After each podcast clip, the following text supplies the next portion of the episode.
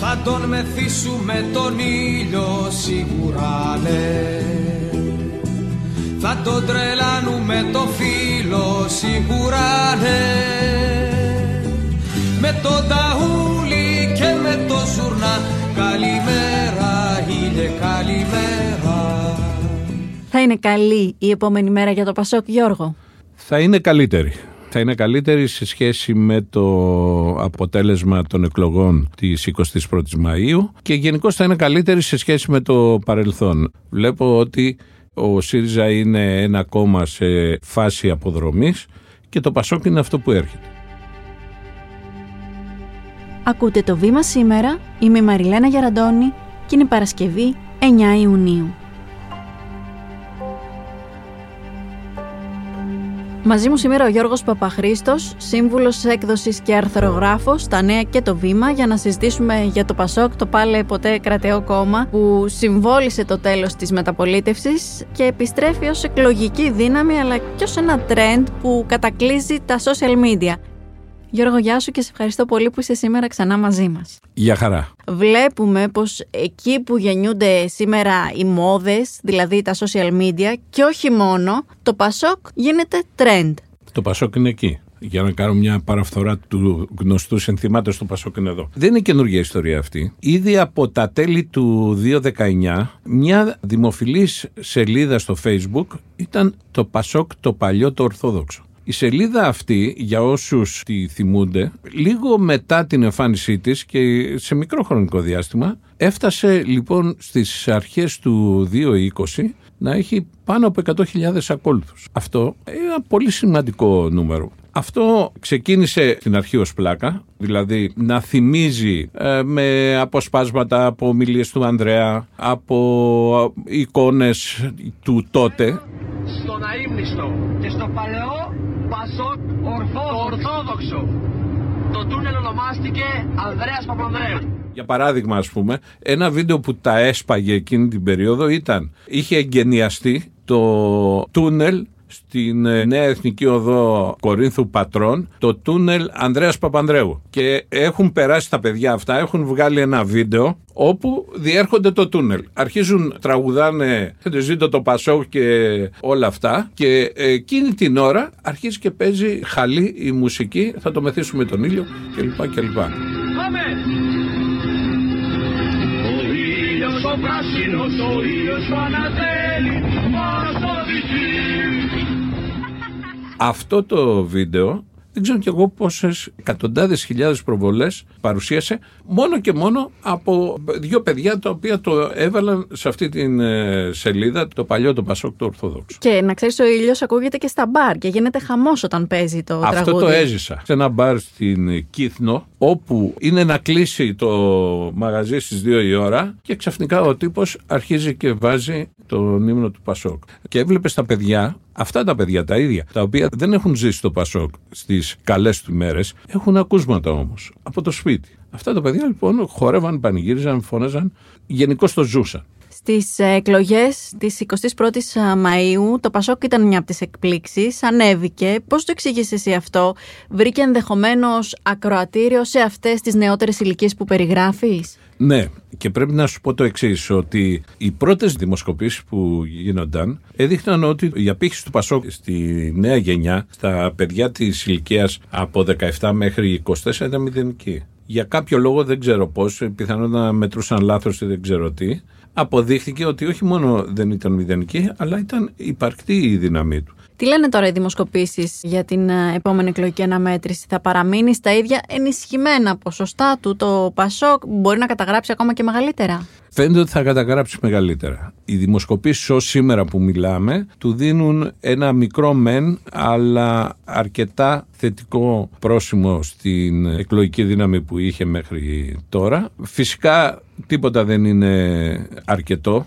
Προφανώς ο Νίκος Ανδρουλάκης έχει πολλή δουλειά μπροστά του για να ανεβάσει κι άλλο τα ποσοστά. Νομίζω ότι αν κατάφερνε να φτάσει σε αυτό το ψυχολογικό όριο του 15% θα ήταν κάτι πολύ σημαντικό και για το χώρο αλλά και γενικότερα για την αντιπολίτευση. Αυτό είναι το ένα. Και το δεύτερο πρέπει να πουλήσει αυτό που είναι Τι είναι ο Νίκος Ανδρουλάκης; Είναι ένα πρόσωπο άφθαρτο, είναι ένα καινούργιο πρόσωπο. Δεν είναι ένα προϊόν το οποίο είναι κατασκευασμένο ή διαμορφωμένο με βάση τις οδηγίες διαφόρων στιλιστικών ε, οδηγιών ή ανθρώπων οι οποίοι διδάσκουν τη γλώσσα του σώματος ή την εφράδια ή τον τονισμό κατά τις ομιλίες.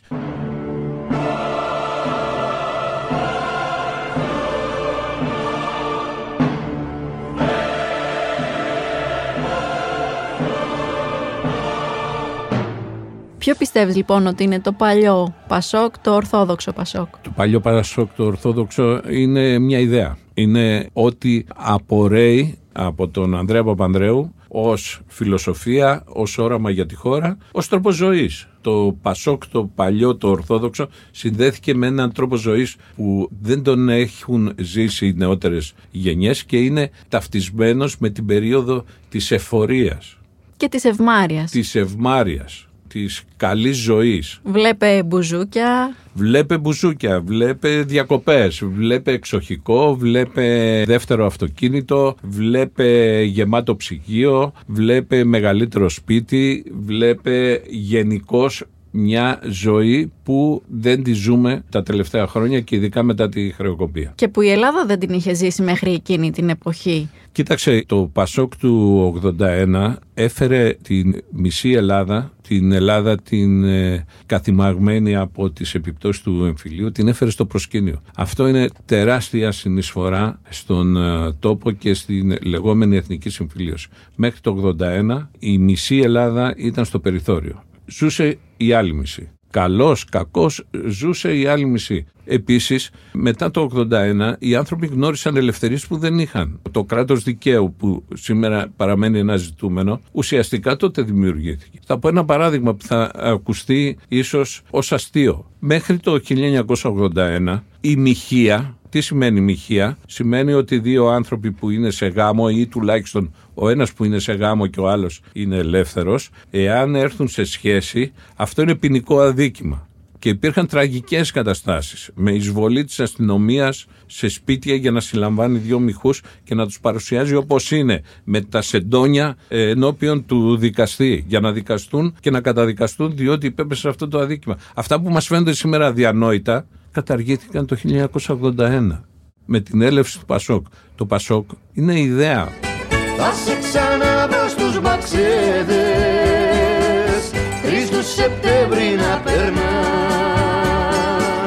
Και έτσι κουδιά στους καφενέδες Τα παλικάρια, τα παλικάρια να κερνάς η σημερινή του ανάκαμψη θα μπορούσαμε να πούμε ότι είναι νοσταλγία για αυτό το παρελθόν, για αυτή την ιδέα. Μπορεί να υπάρχει και η νοσταλγία, γιατί οι ψηφοφόροι του Πασόκ σήμερα είναι δύο κατηγοριών. Είναι οι νέοι αυτοί που δεν έζησαν το Πασόκ ως κυβέρνηση και είναι οι παλαιότεροι οι οποίοι παραμένουν προσιλωμένοι σε αυτά που έζησαν στην δεκαετία του 80 και αργότερα στην δεκαετία του 90. Νομίζω ότι η άνοδος του Πασόκ έχει να κάνει κυρίως με το γεγονός ότι πρέπει να ανανεωθεί το πολιτικό σύστημα και το Πασόκ είναι μια λύση σε αυτό. Επιστρέφουμε σε 30 δευτερόλεπτα μετά από αυτό το μήνυμα. Το βήμα που εμπιστεύεσαι. Καθημερινά στην οθόνη σου. Έγκυρες ειδήσεις από αξιόπιστες πηγές. Πολιτικές αναλύσεις και γνώμες από δυνατές υπογραφές. Διπλωματία και διεθνές περιβάλλον. Πολιτισμός του σήμερα και τάσεις του αύριο. Οικονομία και ανάπτυξη. Podcasts που εξηγούν τις ειδήσεις. Νέες εποχές με τεχνολογία και επιστήμη. Το βήμα.gr. Το δικό σου βήμα κάθε μέρα. Πιστεύεις τελικά ότι το Πασόκ είναι στη μόδα; Το Πασόκ, ναι, μπορεί να είναι μόδα, είναι trend. Είναι trend σίγουρα. Και όποιος ασχολείται όπως εγώ πολύ με τα social media, το καταλαβαίνει. Το θέμα είναι ε, να μην είναι μόνο μόδα. Γιατί οι μόδες, όπως γνωρίζεις, ξεπερνιούνται. Μην φτάσει δηλαδή να ξεπεραστεί ως μόδα, θα είναι κρίμα. Γιατί πολλοί άνθρωποι, και ειδικά νέοι άνθρωποι, έχουν βασίσει ελπίδες πάνω σε αυτό το χώρο και στο τι πρεσβεύει σήμερα. Προσδοκά η νέα γενιά να ζήσει αυτή την ωραία εποχή του παλιού καλού Ορθόδοξου Πασόκ; προσδοκάει το παιδί που ακούει παραμύθια για να κοιμηθεί να τα ζήσει, να ζήσει το, τον Χάνς και την Κρέτελ. Γιώργο, σε ευχαριστώ πολύ για αυτή τη συζήτηση. Ευχαριστώ και εγώ. Εάν μας ακούτε από το Spotify, απαντήστε κάτω από το επεισόδιο στο εξής ερώτημα. Είναι trend το Πασόκ; Είμαι η Μαριλένα Γεραντώνη και κάθε μέρα σας παρουσιάζουμε ένα θέμα με τη βοήθεια των δημοσιογράφων του Βήματος και έμπειρων αναλυτών. Ευχαριστούμε που μας ακούσατε.